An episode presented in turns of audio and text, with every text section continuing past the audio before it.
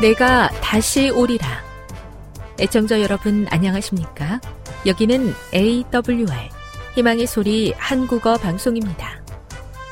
본 방송은 천국 복음을 온 세상에 전파하기 위해 제7일 안식일 예수 재림교회가 설립한 세계 방송망입니다. AWR 희망의 소리는 유럽, 라틴 아메리카, 아프리카, 러시아, 아시아의 방송망을 통해 전 세계에 복음을 전파하고 있습니다. AWR 아시아 희망의 소리 방송국은 한국어 방송을 매일 5시간씩 송출하고 있습니다. 희망의 소리 방송은 인터넷과 스마트폰을 통해서도 언제나 청취하실 수 있습니다. 들으실 수 있는 인터넷 주소는 awr.org입니다. 유튜브로는 awr 코리아로 검색하시면 됩니다. 이 시간 희망의 소리 한국어 방송과 함께 보람있고 유익한 시간 되시기 바랍니다. 내가 다시 오리라. 여기는 AWR 희망의 소리 한국어 방송입니다. 주파수 안내입니다. 괌에서 송출하는 우리 방송은 한국 표준시로 새벽 1시 30분에 11,955kHz로 새벽 2시 30분에 15,530kHz로 새벽 5시에 9,700kHz로 3회에 걸쳐 송출하고 있습니다.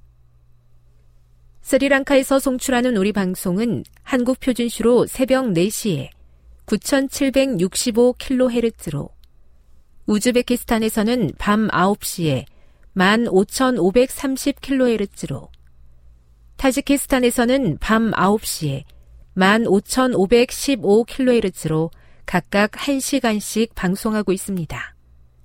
애청자 여러분의 많은 청취 바랍니다.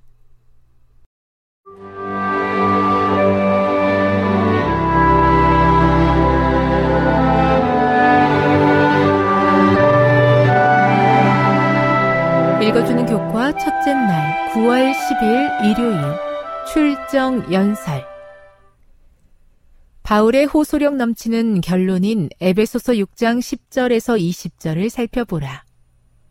선악의 대쟁투에 참여하는 믿음의 군사인 우리에게 바울의 격려와 외침은 어떤 의미가 있는가? 바울은 신자들에게 악에 대항하는 믿음의 전쟁에 동참할 것을 촉구하며 에베소서를 마무리 짓는다. 그는 이 주제를 아우르는 주 안에서 강건하라로 시작한 권면을 하나님의 전신갑주를 입으라는 요청을 통해 반복한다. 바울은 마귀의 관계를 능히 대적하기 위하여 라는 목적과 우리의 싸움은 어둠의 세상 주관자들과 하늘에 있는 악의 영들에 대한 것이라는 근거를 제시하여 이 요청을 지지한다. 그런 다음 그는 상세한 설명으로 영적 무장을 다시 촉구한다. 신자들은 전투에서 굳건히 서기 위해 하나님의 전신 갑주를 입고 허리띠, 흉배, 신발, 방패, 투구, 칼을 착용해야 한다. 바울은 이제 완전히 무장하고 전투에 임할 준비가 된 신자들에게 고대 전장의 병사들이 했던 행동을 촉구한다. 기도하라. 구약의 출정 연설을 상기하듯 바울은 군사적 충돌과 무장을 예로 들어 교회의 사명에 대해 이야기한다. 바울은 가장 중요한 첫 번째 명령을 이렇게 시작한다. 나의 형제들아, 주 안에서와 그의 힘의 능력 안에서 강건하라. 구약 성경의 전투에 대한 권면은 이스라엘의 승리가 우월한 무기나 적보다 많은 군대에 달려있지 않다는 점을 강조한다. 오히려 승리는 하나님의 임재와 능력에 의존한 결과이다. 이스라엘 백성의 성공의 열쇠는 자신에 대한 신뢰가 아니라 하나님의 능력과 하나님의 예비하심에 대한 확고한 신뢰에 있다. 바울은 이러한 주제를 과감하게 사용하여 신자들에게 다음과 같이 권면한다. 첫째, 교회의 사명을 추구하는 데 적극적일 것. 둘째, 삶과 증거에 영향을 미치는 보이지 않는 차원의 주의를 기울일 것. 셋째, 승리를 위한 하나님의 예비하심을 인식할 것. 넷째, 신자들 간의 연합과 협력의 중요성에 항상 주의를 기울일 것. 교훈입니다. 누구를 대항하여 어떤 싸움을 싸우고 있는지를 알게 하므로 바울은 무엇을 준비해야 할지를 분명하게 한다. 우리의 승리는 하나님의 임재와 능력에 달려 있다. 묵상. 우리가 혈과 육이 아닌 초자연적인 대적과 싸운다는 바울의 경고는 우리에게 승리의 유일한 희망이 어디에 있는지에 대해 무엇을 가르쳐 줍니까? 적용. 그대가 승리의 희망을 어디에 두고 있는지 살펴보십시오. 때로 그대가 좌절하고 무기력함을 느끼는 것은 어떤 이유 때문입니까? 영감의 교훈입니다. 암흑의 세력을 이기는 비결. 우리는 하나님의 전신갑주를 입어야 하고 순간마다 암흑의 세력을 대항할 준비를 갖추고 있어야 한다. 시험과 시련이 닥쳐올 때 하나님께 나아가 기도로 그분과 더불어 씨름하라. 그분은 우리를 무력하게 내버려 두지 않으시고 그것들을 극복하고 깨뜨릴 수 있는 능력과 은혜를 주실 것이다. 오, 우리 모두가 이러한 사실을 알고 예수님의 선한 군사로서 어려움을 견디어낼 수 있다면 얼마나 좋을까. 조기문집 46. 주 안에서 그 힘과 능력으로 강건하여지기를 간구합니다. 비록 연약한 종이지만 속에서 일어나는 대쟁투의 중대한 싸움터에서 주님의 승리에 동참하기를 원합니다. 오늘 제 마음을 정리하여 주시고 영적으로 무장되게 하여 주시옵소서.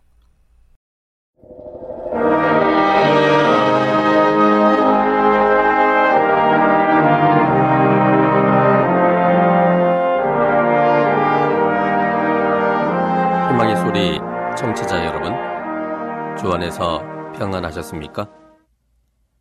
방송을 통해 여러분들을 만나게 되어 기쁘게 생각합니다. 저는 박용범 목사입니다. 이 시간 하나님의 은혜가 우리 모두에게 함께 하시기를 바랍니다.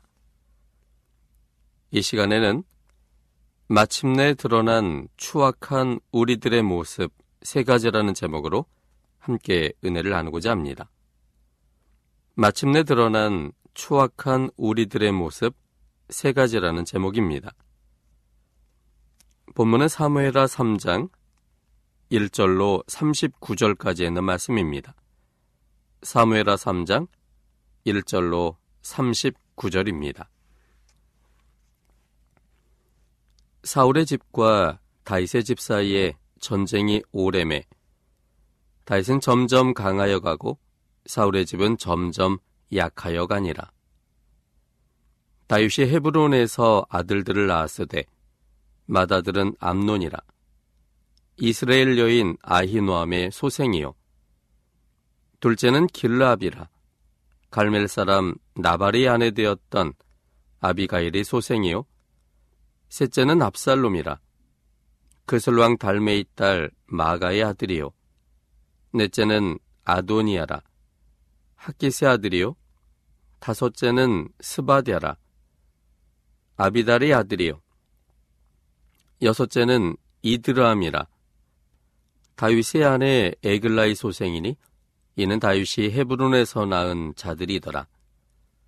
사울의 집과 다윗의 집 사이에 전쟁이 있는 동안에 아브넬이 사울의 집에서 점점 권세를 잡으니라. 사울에게 첩이 있었으니 이름은 리스바요 아야의 딸이더라. 이스보셋이 아브넬에게 이르되 내가 어찌하여 내 아버지의 첩을 통간하였느냐? 아브넬이 이스보셋의 말을 매우 분이 여겨 가로되 내가 유다의 개의 대강이뇨? 내가 오늘날 당신의 아버지 사울의 집과 그 형제와 그 친구에게 은혜를 베풀어서 당신을 다윗의 손에 내어주지 아니하였거늘 당신이 오늘날 이 여인에게 관한 허물을 내게 돌리는도다. 여호와께서 다윗에게 맹세하신 대로 내가 이루게 아니하면 하나님이 아브넬에게 벌 위에 벌을 내리심이 마땅하니라.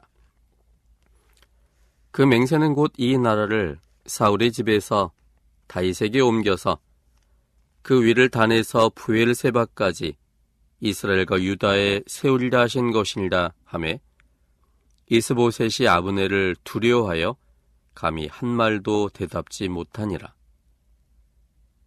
아브넬이 자기를 대신하여 사자들을 다윗에게 보내어 가로되 이 땅이 네 것이니까 또 가로되 당신은 나로 더불어 언약하사이다.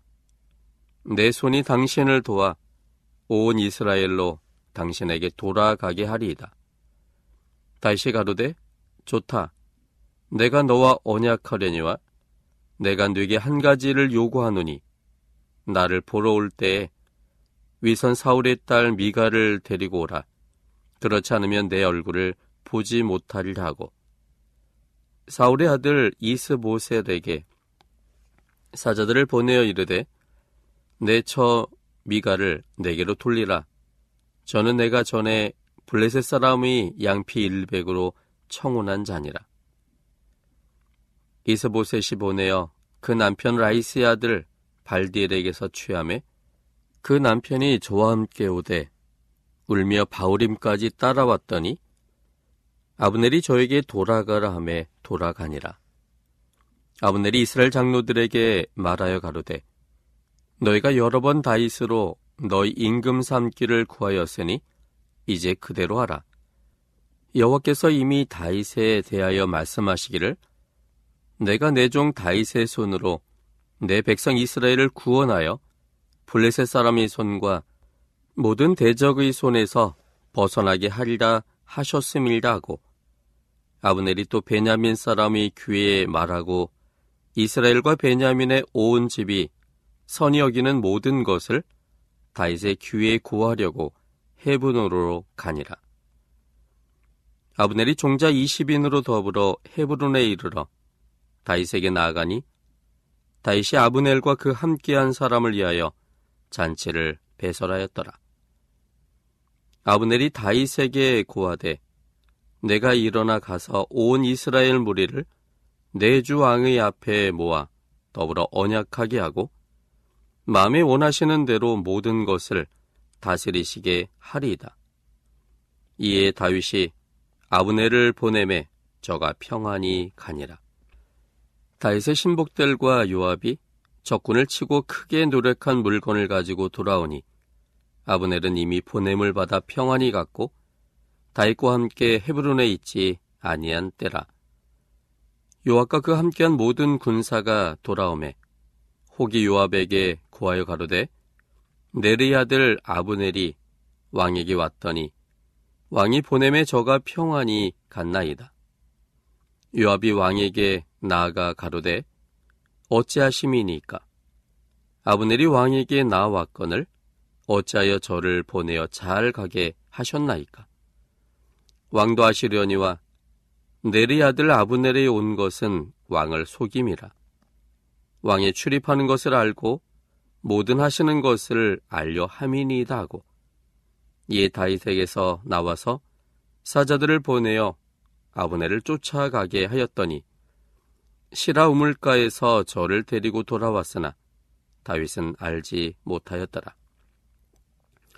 아브넬이 헤브론으로 돌아오매 요압이 더불어 종용이 말하려는 듯이 저를 데리고 성문으로 들어가서 거기서 배를 찔러 죽이니 이는 자기의 동생 아사엘의 피를 인함이더라. 그 후에 다윗이 듣고 이르되 네리 아들 아브넬의 피에 대하여 나와 내 나라는 여호와 앞에 영원히 무죄하니 그 죄가 요압의 머리와 그 아비의 온 집으로 돌아갈지어다.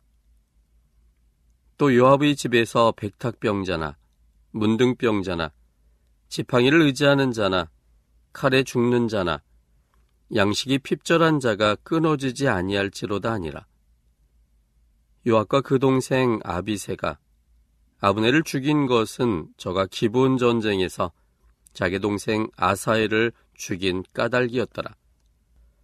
다윗이 요압과 및 자기와 함께 있는 모든 백성에게 이르되 너희는 옷을 찢고 굵은 배를 띠고 아브넬 앞에서 애통하라 아니라 다윗 왕이 상여를 따라가서 아브넬을 헤브론에 장사하고 아브넬의 무덤에서 소리를 높여 울고 백성도 다 우니라.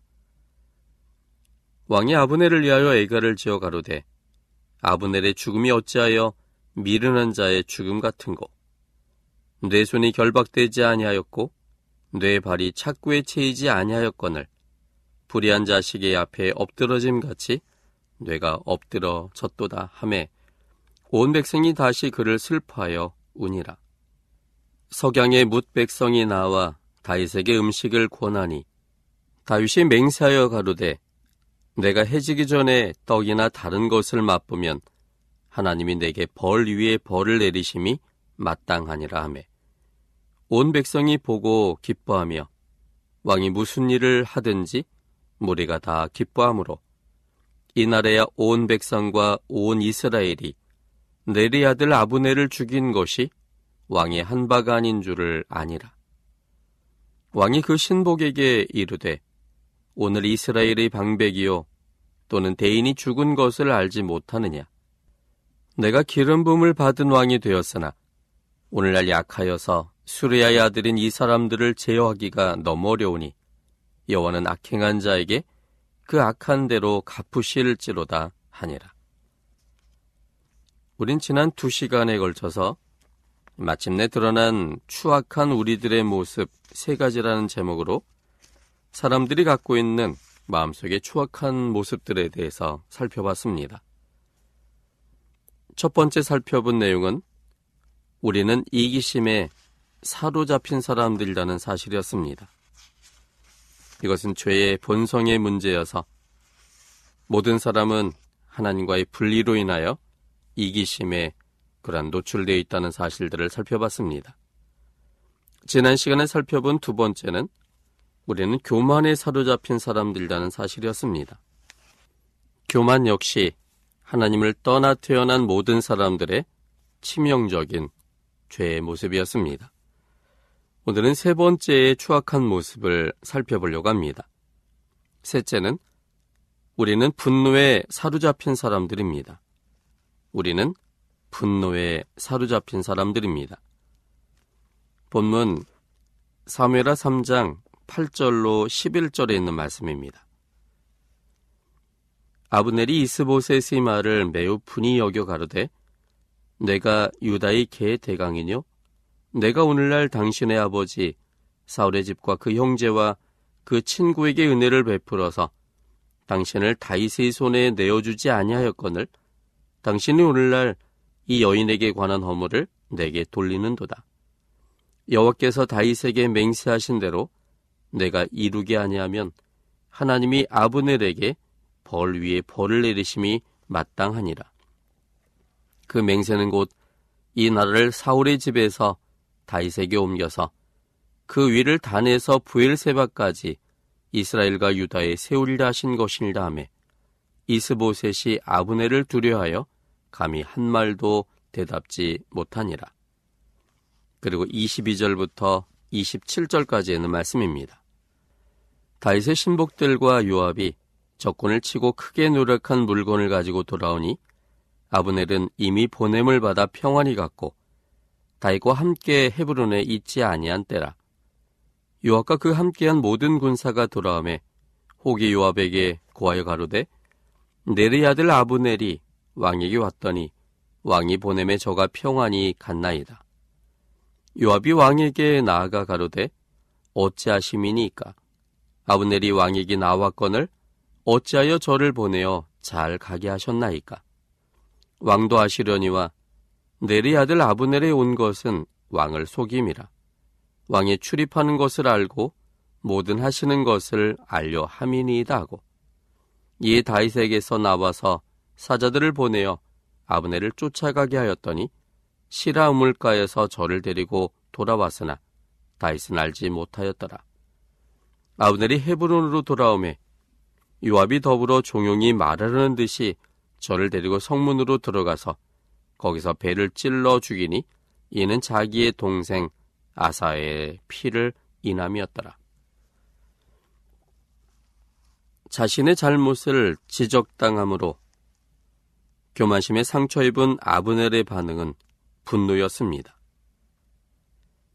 아브넬의 분노는 이스라엘의 제1인자였던 왕도 이 11절에 있는 표현처럼 두려워하여 감히 한 말도 대답지 못하게 할 만큼 매우 큰 분노였습니다. 이처럼 아브넬의 왕에 대한 분노가 꽤 큰 것처럼 아브넬에 대한 요압의 분노도 매우 컸습니다. 이스라엘을 다윗에게 넘겨주기 위해 온 아브넬을 요압은 자기 동생을 죽인 것에 대한 원한으로 그를 죽여버렸습니다.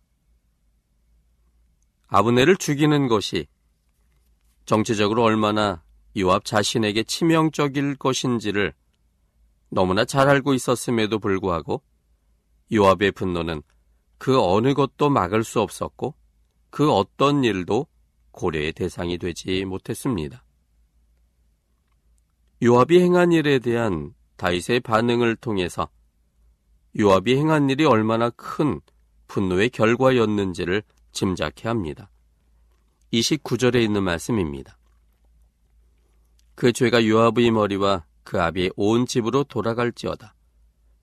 또 요압의 집에서 백탁병자나 문둥병자나 지팡이를 의지하는 자나 칼에 죽는 자나 양식이 핍절한 자가 끊어지지 아니할지로다 하니라. 아브넬의 분노와 요압의 분노가 여러분 그들만의 것으로 생각되어지십니까? 그들의 모습 속에서 우리들 자신의 모습이 보여지지는 않으십니까? 분노는 하나님을 떠난 모든 사람들의 특징입니다. 로마서 1장 29절로 31절까지 있는 말씀입니다. 로마서 1장 29절로 31절입니다.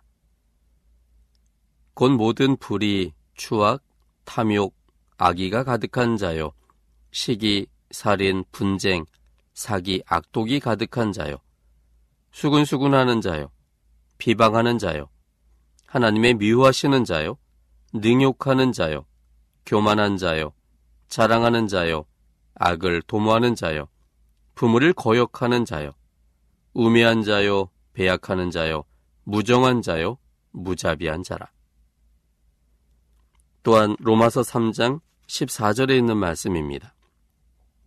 그 입에는 저주와 악독이 가득하고 분노는 하나님을 떠난 아담이 가졌던 특징 중 하나였습니다. 창세기 3장 12절 말씀입니다. 아담이 가로되 하나님이 주셔서 나와 함께하게 하신 여자 그가 그 나무 실과를 내게 주므로 내가 먹었나이다. 자신의 한 일의 결과가 기대한 대로 되지 않고 하나님의 말씀처럼 죽었다는 표적인 빛이 사라진 것을 발견하여 무화과 나뭇잎을 엮어 치마를 해 입은 후에 그의 마음속 상태는 분노였습니다. 죄책감과 죽음에 대한 공포가 그 원인을 제공한 아내에 대한 분노와 그를 만드신 하나님께 대한 분노로 나타났습니다. 아벨이 의로움을 보게 된 가인이 가졌던 마음은 분노였습니다. 그 분노는 동생 아벨을 죽일 만큼 매우 큰 것이었습니다. 이 분노는 분노를 배워서 분노를 드러내는 것이 아니라 하나님과의 관계가 끊어짐으로 자연적으로 분노가 표출되었습니다. 분노가 하나님을 떠난 사람들의 어쩔 수 없는 특징이지만 분노의 모습은 배경과 상황과 사람에 따라 조금씩 차이가 있습니다. 특별히 매운 고추를 매운 고추장에 찍어 먹고 폭탄주를 원샷으로 즐기는 한국민에게는 분노가 두드러진 특징 가운데 하나입니다. 법보다 가까운 게 주먹이다라는 말이 있을 만큼 성격이 급하고 분노를 잘합니다. 싸움이 붙으면 위통부터 벗고 싸우는 사람들이 우리 민족입니다. 쌓여진 한이 많아서 한 번 터지면 크게 터지는 것 같습니다. 죽기 살기식으로 분노가 표출됩니다. 싸울 때 가장 무서운 사람은 너 죽고 나 죽자의 생각으로 싸우는 사람입니다. 한국인 가운데 너 죽고 나 죽자식의 분노를 쏟아내는 사람들이 참 많습니다. 밀리면 끝장이라는 위기의식이 지독한 분노와 함께 극단적인 행동도 서슴치 않습니다. 죽음으로 끝이 난 용산 참사, 평택 쌍용 자동차 사태, 미디어법 강행을 위한 실력 행사 등등. 대화 타협이 아닌 팽팽한 대립으로 인한 극단적 행동과 지독한 분노가 표출됩니다. 우리들 개개인의 마음 속에서도 각종 분노들이 도사리고 있습니다. 부당하게 취급받아 왔다는 억울함, 비교당하며 성장해왔다는 열등감, 선택을 강요당해 생긴 좌절감과 저항의식, 신뢰관계를 잃어버림으로 인해 생긴 의심들, 이런 등등으로 사람들의 마음에는 분노가 가득 차 있습니다. 마음속의 분노를 해결하지 않고서는 결코 행복이나 성공을 기대할 수 없습니다. 분노를 해결하는 방법은 무엇일까요? 두 가지의 방법이 있습니다. 첫째는 신앙적인 방법이 있고 두 번째는 학문적인 토대를 기초로 한 기술을 익히는 방법이 있습니다. 신앙적인 방법으로 분노를 해결하는 방법은 다음 시간에 다루기로 하고 오늘부터 몇 시간에 걸쳐서 학문적인 토대를 기초로 한 이 분노를 해결하는 방법에 대해서 좀 살펴보려고 합니다. 첫 번째 알아야 될 이 사항은 분노는 선택임을 알아야 합니다. 분노는 선택임을 알아야 합니다. 2006년 8월 4일 호주 멜버른에서 결혼식 후 신랑이 신부에게 주먹질한 사건이 발생하였습니다. 갓 결혼한 신랑은 피로연을 마친 후 신부와 함께 나이트클럽에 갔습니다. 그런데 신부가 다른 남자에게 추파를 던진다는 이유로 싸움이 벌어졌습니다. 그리고 나이트클럽에서 집으로 가는 새벽의 자동차 안에서 질투를 느낀 신랑이 신부에게 한눈 팔지 말라고 말하자 신부가 반발했습니다. 결국 운전하고 있던 신부의 얼굴을 신랑이 주먹으로 때렸습니다. 그 결과 자동차가 뒤집히는 대형 사고가 이어졌습니다. 신랑이 불필요하고 파괴적인 분노를 선택함으로 이어진 참사였습니다. 만약 신랑이 분노를 선택하지 않고 참았더라면 그와 같은 큰 사고는 일어나지 않을 수도 있었습니다. 이처럼 분노는 필수가 아닌 선택사항임을 먼저 알아야만 합니다. 예를 들어, 친구와 저녁 6시에 만나기로 약속했다면 자신은 정각에 도착했고 친구는 6시 30분이 넘도록 나타나지도 않고 전화도 없었다면 여러분은 어떻게 할 것입니까? 또 그것이 도가 지나쳐서 7시까지도 오지 않았다면 여러분은 어떻게 하시겠습니까? 만약 기다리는 사람의 평소 생각이 약속은 반드시 지켜야 한다는 확고한 생각을 가진 사람이라면 그런 상황에 화가 날 가능성이 매우 높습니다. 그러나 친구의 입장에서 생각할 수 있는 사람이라면 혹시 교통체증으로 늦나 보다 또는 다른 급하거나 중요한 일이 있나 보다 또는 혹시 교통사고를 당한 것은 아닌가? 라고 생각하면 애초부터 화가 나지 않거나 화가 났더라도 쉽게 사그러지게 됩니다. 어떤 사람은 이런 생각도 할 수 있습니다. 내가 요즘에 너무 바쁘게 지내다 보니 나보고 기다리면서 명상이라도 하라는 그런 의미인가 보다.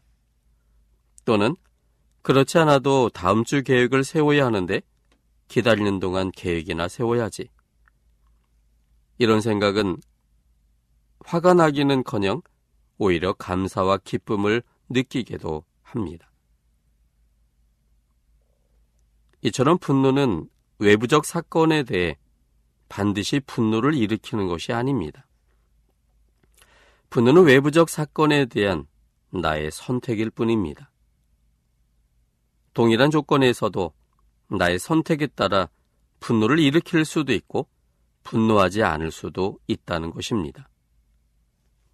만약 여러분이 화가 난 상태에서 친구가 약속 장소에 나타났다면 어떤 반응을 보일 것입니까? 첫째는 분노를 겉으로 표출할 수 있습니다. 너는 왜 도대체 매번 늦냐? 나는 한가해서 제 시간에 오는 줄 알아? 내가 이런 식으로 하면 나도 다음에는 제 시간에 오지 않을 테니 그리 알아. 이렇게 표현할 수 있겠습니다. 또 어떤 사람은 이렇게 반응할 수도 있습니다. 분노를 안으로 사귀는 것입니다. 속으로는 화가 나지만 표현하지 않는 그런 방법을 취할 수도 있습니다. 세 번째 방법도 있습니다. 그것은 분노를 나름대로 적절하게 조절해서 표현하는 방법입니다. 하고 싶은 말을 큰 소리를 내지 않지만 명확하게 전달해서 이렇게 말합니다. 뇌가 늦게 오면 짜증도 나고 걱정도 돼. 그러니까 다음에는 제 시간에 오면 좋겠다. 여러분 이 세 가지의 반응 중에 어떤 것이 가장 생산적인 결과를 가져올까요? 분명히 세 번째일 겁니다. 누구나 분노를 경험하지만 내 선택에 따라 파괴적인 결과가 될 수도 있고 생산적인 결과가 될 수도 있습니다. 분노를 생산적 결과가 되게 했던 한 예를 보면 이승엽 선수의 예를 들을 수가 있겠습니다. 2006년 8월 1일 그는 400호 홈런을 달성했습니다. 400호 홈런은 세계 야구사에 알렉스 로드리게스 그리고 왕정치와 함께 30세 이전에 400호 홈런을 친 큰 대기록이었습니다. 이런 대기록은 어떻게 만들어진 것일까요? 이승엽 선수와 관련된 신문 기사가 어떻게 이승엽 선수가 이런 대기록을 세웠는지에 대한 그런 이유를 알게 만듭니다. 이런 기사가 있었습니다. 이승엽 선수는 큰 기대를 모으며 2004년 일본으로 건너갔다. 그러나 그 첫 해에는 치바 롯데 마린스에서 뛰며 14호 홈런에 그치면서 2군으로 강등당했다. 그러나 이승엽은 거기서 움츠러들지 않았다. 그는 롯데의 타격 인스트럭터로 왔던 김성근 전 LG 감독 밑에서 혹독한 훈련을 견뎌냈다. 어느 날은 천 번 넘게 스윙을 하느라 손바닥이 벗겨지기도 했다. 눈물이 흘러내리면 닦지도 않고 난 할 수 있다고 외치며 배트를 휘둘렀다. 그렇게 밤 무렵 시작된 무거운 배팅 훈련이 새벽까지 이어지기도 했다. 이승엽 선수에게 시련이 왔을 때 그는 분명히 분노가 일어났을 것입니다. 그러나 그는 건설적인 방향을 선택함으로 아시아 최정상 타자가 될 수 있었던 것입니다. 또한 1912년 노벨 화학상을 수상한 빅토로 그리냐르 역시 한 여인의 핀잔에서 성공의 계기를 얻었습니다. 그는 유복한 가정에서 태어나 젊은 시절 한량으로 살았습니다. 어느 날 파티에서 어떤 아가씨에게 프로포즈했지만 거절당했습니다. 그녀 이렇게 말했습니다. 나는 당신 같은 바람둥이는 딱 7세기예요. 그 말을 들었을 때 그는 화가 머리 끝까지 치밀었습니다. 그러나 얼마 안 가서 자신을 냉정하게 돌아본 후 가족들에게 학문을 닦아 큰 업적을 세우겠다는 편지를 보냈고 그 후 그는 정말 그 약속을 지켜 노벨 화학상을 수상하였습니다. 반면에 부정적인 선택의 예도 있습니다. 윤모 씨는 평소 좋아했던 박모 씨에게 프로포즈를 했지만 거절당했습니다.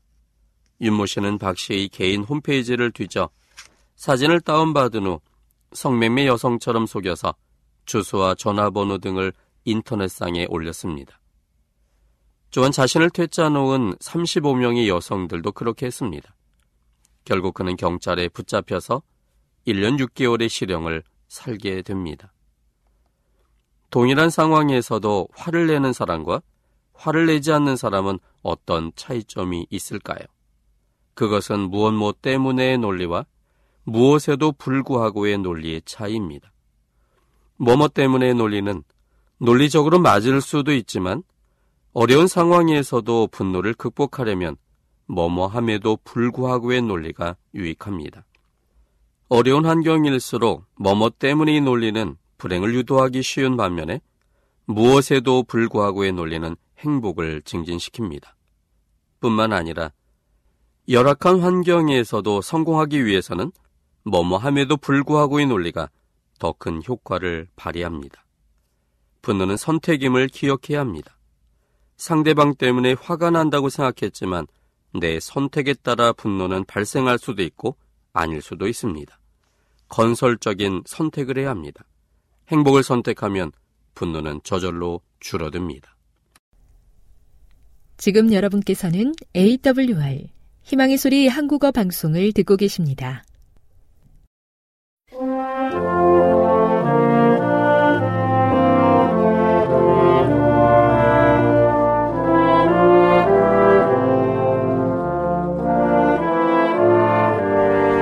애청자 여러분 한 주 동안 평안하셨습니까?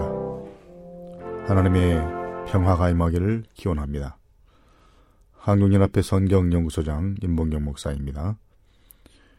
이 방송을 들으시는 애청자 여러분 모두를 주님의 이름으로 환영합니다. 오늘도 하나님의 사랑과 예수님의 은총과 진리의 성령에 감동하심이 함께 하시기를 바랍니다. 예, 오늘은 십계명이 들어있는 법궤가 결국 발견될 것인가라는 흥미로운 질문입니다. 많은 고고학자들에게 예, 관심거리였던 법궤, 법궤가 과연 발견될 것인가라는 질문입니다. 아, 이렇게 질문을 해왔습니다. 엘렌 화인 여사가 마지막 때에 법궤가 발견될 것이라고 했는데 어디서 그렇게 말했는지 알고 싶습니다. 엘렌 화이트의 글을 찾아보았으나 그러한 진술은 보지 못했습니다. 그녀가 그렇게 말한 것을 어디서 읽은 것 같은데 찾지 못하겠습니다. 도와주십시오. 이렇게 질문했습니다. 예, 자주 질문 질문의 가운데 하나입니다. 예, 많은 고고학자들이 이 법궤를 찾기 위해서 예, 백방으로 노력하던 시절이 있었습니다. 물론 지금도 그렇게 관심을 갖는 분들이 있겠죠. 에, 그런데 이 문제에 대한 엘렌 화이트의 진술이 사실상 좀 모호합니다. 에, 설명을 들어보고 증거계 곧 법궤가 이 지상에서 발견될 것인지 아니면 다른 곳에서 발견될 것인지를 스스로 생각해 보시기 바랍니다. 에, 이 문제에 대해서 재림교회 오돔이라는 학자가 자세한 아티클을 하나 쓴 것이 있습니다. 예, 그 중에 있는 내용들을 발췌해서 읽으면서 요약적으로 말씀을 드리겠습니다. 예, 그가 이렇게 말했습니다. 감춰진 언약계 그리고 하나님의 율법의 돌배와 관련하여 예언의 신의 가르침을 조사해 보면 지상성소와 하늘성소에 있는 두 가지 종류의 언약계가 있으며 그 각각에는 십계명이 새겨진 두 돌비가 들어있다는 것을 예, 염두에 둬야 한다. 이 두 가지 언약계와 그 안에 있는 두 돌비가 모두 사람들의 시야에서 숨겨졌다. 그러므로 이 둘 중 어떤 언약계가 장래 지상의 거민들에게 공개될 것인지를 알아보아야 한다. 지상성소에 간직되었던 십계명의 두 돌비는 바벨론 사람들이 성전을 파괴하기 직전에 언약계가 어떤 의인들에 의해 숨겨지면서 에, 숨겨질 때 그괴 안에 있었습니다. 엘렌 화이트는 그에 대해서 이렇게 선지자왕 453쪽에서 아, 이렇게 말하고 있습니다. 하나님의 목적을 분명히 알고 있으면서도 아직 예루살렘에 남아있던 의인들 중에 어떤 이들은 십계명이 기록된 돌비가 들어있는 법궤를 무자비한 자들의 손이 닿지 못하는 곳에 갖다 두기로 결심하고 그 일을 시도하였다. 그들은 슬프고 비통한 마음으로 법궤를 굴 속에 감추었다. 이스라엘, 이스라엘과 유다 백성들의 죄로 인하여 그 법궤는 그들에게서 숨겨졌으며 다시 그들이 찾을 수 없었다. 그, 그 법궤는 아직도 숨겨져 있다. 이것은 그때 감춰진 일에 결코 침해를 당하지 아니했다라고 1917년 선지자 왕 453쪽에서 말하고 있습니다. 다시 말하면 에, 지상에 있는 이 법궤는 에, 바벨론 포로로 갈 때 의인들이 그것을 가져다가 동굴 깊은 곳에 숨겨놨는데 그 이후에 다시 찾지 못했고 그 법궤가 사라졌고 또 그것이 그 이후에 어떤 사람들이 찾은 적도 없고 또 침해 당한 적이 없다고 엘렌 와이스는 명백히 말했습니다. 에, 예언의 신에 의하면 십계명이 기록되어 있는 두 돌비가 지상의 거민들에게 공개될 때가 오고 있다고 말했 습니다. 그때 숨겨진 그 십계명이 공개될 때가 온다 이렇게 말했습니다. 1902년에 엘렌 와이스는 이렇게 썼습니다.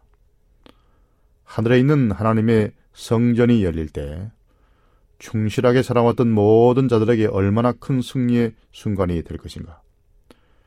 하나님의 율법이 기록된 두 돌비가 들어있는 증거궤가 성전에서 보일 것이다. 이 돌비들은 감춰뒀던 곳에서 나올 것이고 하나님의 손가락으로 거기 새겨진 십계명이 보일 것이다. 지금 언약계 속에 들어있는 이 두 돌비는 진리와 하나님의 구속력 있는 율법의 요구에 대한 유력한 증거가 될 것이다. 라고 썼습니다. 에, 또 선자왕 187쪽에서 이렇게 썼습니다. 심판 때 하나님의 손가락으로 분명하게 기록된 이 언약이 나타날 것이며 온 세상은 심판을 받기 위해 영원하신 재판장의 법정에 서게 될 것이다고 라고 말, 했습니다 그러니까 이두 돌비가 든 법궤가 마지막 때에 나타날 것이다 라고 말했습니다. 그런데 누가 발견할 것인가는 여기에 진술되지 않습니다. 자, 위에서 이용한 진술들에 나타난 몇 가지 사실들을 예, 주목해야 합니다. 엘렌 와이스는 어떤 곳에서도 사람들이 동굴에 숨겨져 있는 율법의 두돌비를 발견하여 공개할 것이라고 말하지 않았습니다. 어떤 사람들이 고고학자들이 찾아서 공개할 것이라고 말하지 않았습니다. 하나님께서 친히 율법의 돌비를 공개할 것이라고 분명히 진술했습니다. 또 한 곳에서 화인 여사는 이렇게 말했습니다. 이 돌비들이 하늘에 있다고 말하고 있습니다. 더욱이 그분께서 그것을 공개하실 때가 심판 때라고 구체적으로 언급합니다. 그러므로 지상에 있는 돌비가 하늘 성수로 옮겨졌는지 하늘 성소와 지상에 있는 돌비가 다른 돌비인지 두 가지 종류인지는 잘 알지 없지 잘 알 수 없지만은 그러나 분명히 예, 그 돌비가 공개될 것이라고 말하고 있습니다. 오돔이라는 학자는 다, 다음과 같이 말하면서 이 기사의 결론을 맺고 있습니다. 다른 곳에서 엘렌 화이트는 두 돌비들이 공개될 두 경우를 묘사하는데 두 경우 다 숨겨진 돌비들을 드러낼 것이라는 이연의 성취로 해석될 수 있다. 그러나 그녀는 두 종류, 하늘 성전에 있는 것과 지상 성소에 있던 것, 이 두 종류의 돌비 중 어떤 것인지를 말하지 않고 있다. 첫 번째 경우는 재림 직전에 있을 것이 분명하다. 또 오돔은 이렇게 말하고 있습니다. 돌비를 공개하시는 분은 사람이 아니라 하나님임이 분명하다. 율법의 돌비는 심판의 기준으로 나타날 것이다. 이는 모든 일을 위한 은혜의 시기가 끝난 후에 있을 것이다. 그리고 두 번째 경우는 그리스도의 마지막 대관식 때가 대관식 때에 있을 것이다 라고 말했습니다. 예, 지상성소의 것은 은혜의 시기가 끝날 때 마지막 때에 나타날 것이고 두 번째 경우에 하늘성소에 있는 것은 그리스도의 마지막 대관실 때에 나타날 것이라고 말했는데 그러나 분명히 이 두 가지 돌비가 같은 돌비인지 다른 돌비가 각각 있는지는 잘 알 수가 없습니다. 요약하면 엘렌 와이스에 따르면 지상의 법계는 바벨론 포로 중에 사람들의 시야에서 숨겨졌습니다. 그리고 사람들의 침해를 받지 않은 상태로 하나님께서 보호하고 있습니다.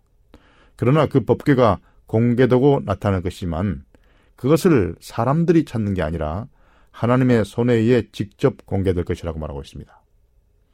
엘렌 와이스는 법궤가 드러날 두 경우를 말합니다. 첫 번째는 그리스도의 재림 직전에 은혜의 시기가 끝난 후에 나타날 것이고 그리스도의 마지막 또 두 번째는 마지막 대관식 때 있을 것이라고 말합니다. 그러나 이 법궤가 동일한 것인지 다른 것인지는 우리가 알 수 없습니다. 법계가 공개되는 것은 심판의 기준으로 율법의 영원성을 나타내기 위해서 그렇게 공개될 것입니다. 그러므로 명백한 것은 사람들이 법계를 찾을 수 없다는 겁니다. 하나님께서 때가 되면 필요할 때에 직접 공개하실 하실 것이기 때문입니다. 자, 그럼 다음 질문으로 넘어가 보겠습니다. 에, 9.11 미국에서 일어났던 9.11 테러 사태는 엘렌 화이시 한 예언의 성취였는가라는 매우 시사적인 질문입니다. 뉴욕에 있던 쌍둥이 그 무역센터가 무너졌던 9.11 테러 사태가 엘렌 화이시 예언한 것이냐 아, 이런 질문입니다. 교회정은 구원에서 엘렌 화이트는 불타는 건물들에 대해서 썼습니다. 예, 그런데 9.11 테러 사건 후에 우리의 교회는 그녀가 9월 11일에 미국에서 일어난 일을 이상 중에 보았다고 말하는 소책자를 받았습니다. 최근 저는 교회 증언에서 이와 유사한 사건을 말하는 이상에 대해서 읽었으나 그녀가 실제로 무역 세계 무역센터에서 일어난 일에 대해 예언했는지 아니면 미래에 일어날 어떤 전반적인 파멸에 대해서 말했는지 알 수 없습니다. 좀 도와주시기 바랍니다. 이렇게 질문했습니다. 예, 한간의 앨런 와이시 이상 중에서 세계 무역센터가 파괴되는 것을 보았고 또 예언했다고 믿는 사람들이 있습니다. 그러나 결론적으로 그것에 대해서 동의할 수 없습니다.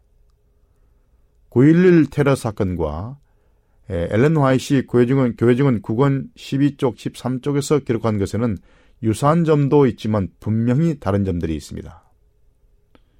예, 교회적인 구간에서 이렇게 말하고 있습니다.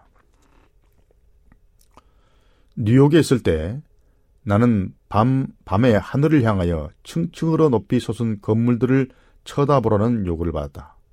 이것은 비슷한 뉴욕과 비슷합니다. 예, 그 건물들은 방화실을 대비 든든한 보증이 되어 있었고 그 소유주와 건축가들을 영화롭게 하기 위하여 세워졌다.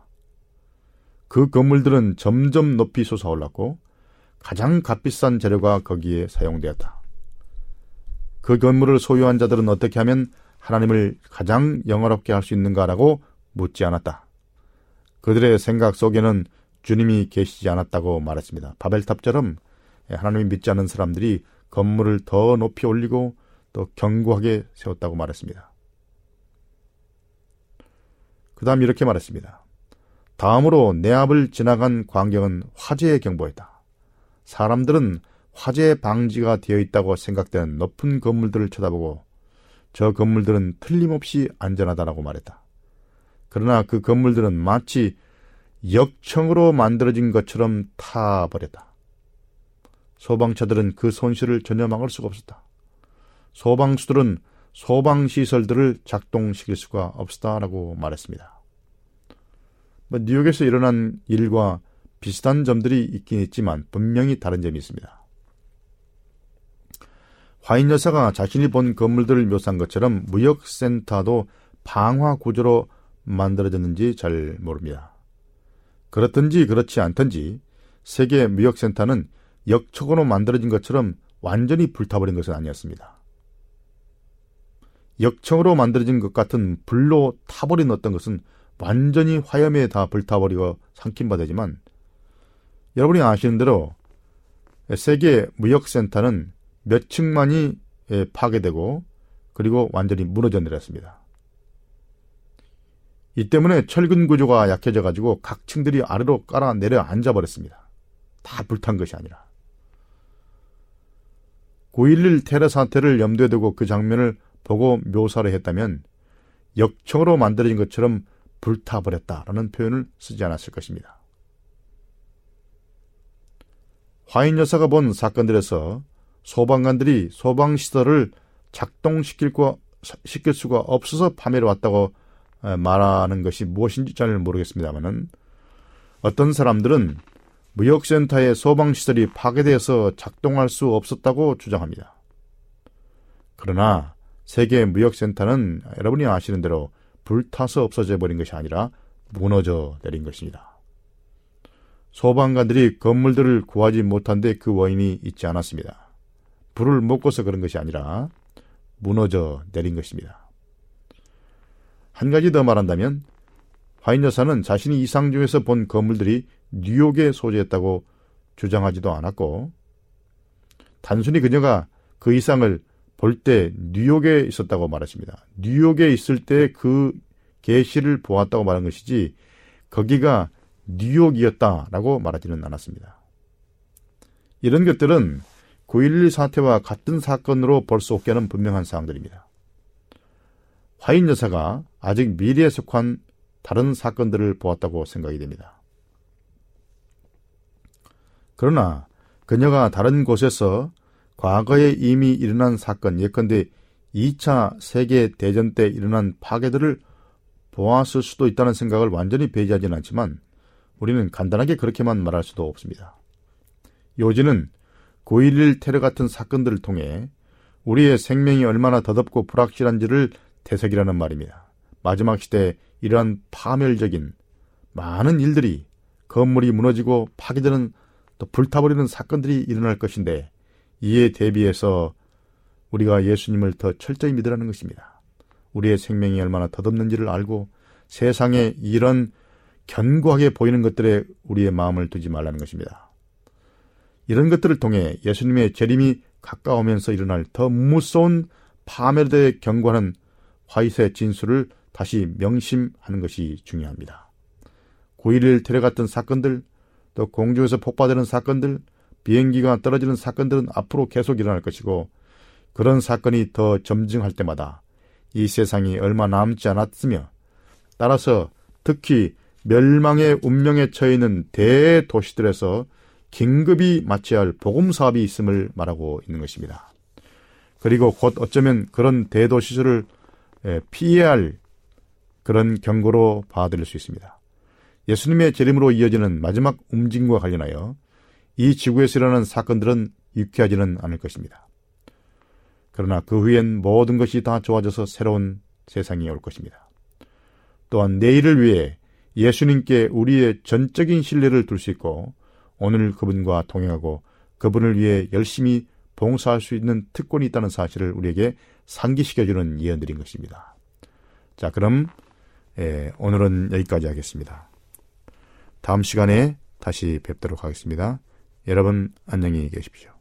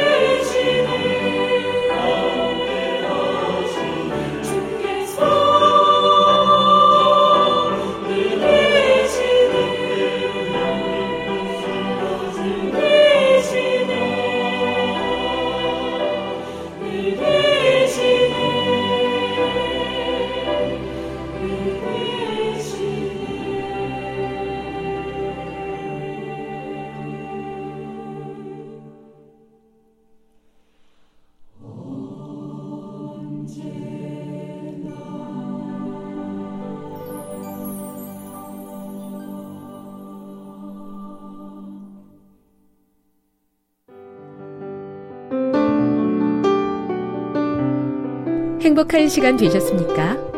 지금까지 여러분께서는 AWR 희망의 소리 한국어 방송을 청취하셨습니다. 방송을 청취하시고 문의를 원하시는 분은 우편번호 02461 대한민국 서울시 동대문구 이문로 1길 11 희망의 소리 방송부 앞으로 편지나 엽서를 보내주시거나 지역번호 02-3299-5296에서 8번으로 전화 주시기 바랍니다. 지금까지 함께 해주신 애청자 여러분들께 감사드립니다. 애청자 여러분, 다음 이 시간까지 하나님 안에서 늘 평안하십시오. 감사합니다. 내가 다시 오리라. 여기는 AWR, 희망의 소리 한국어 방송입니다.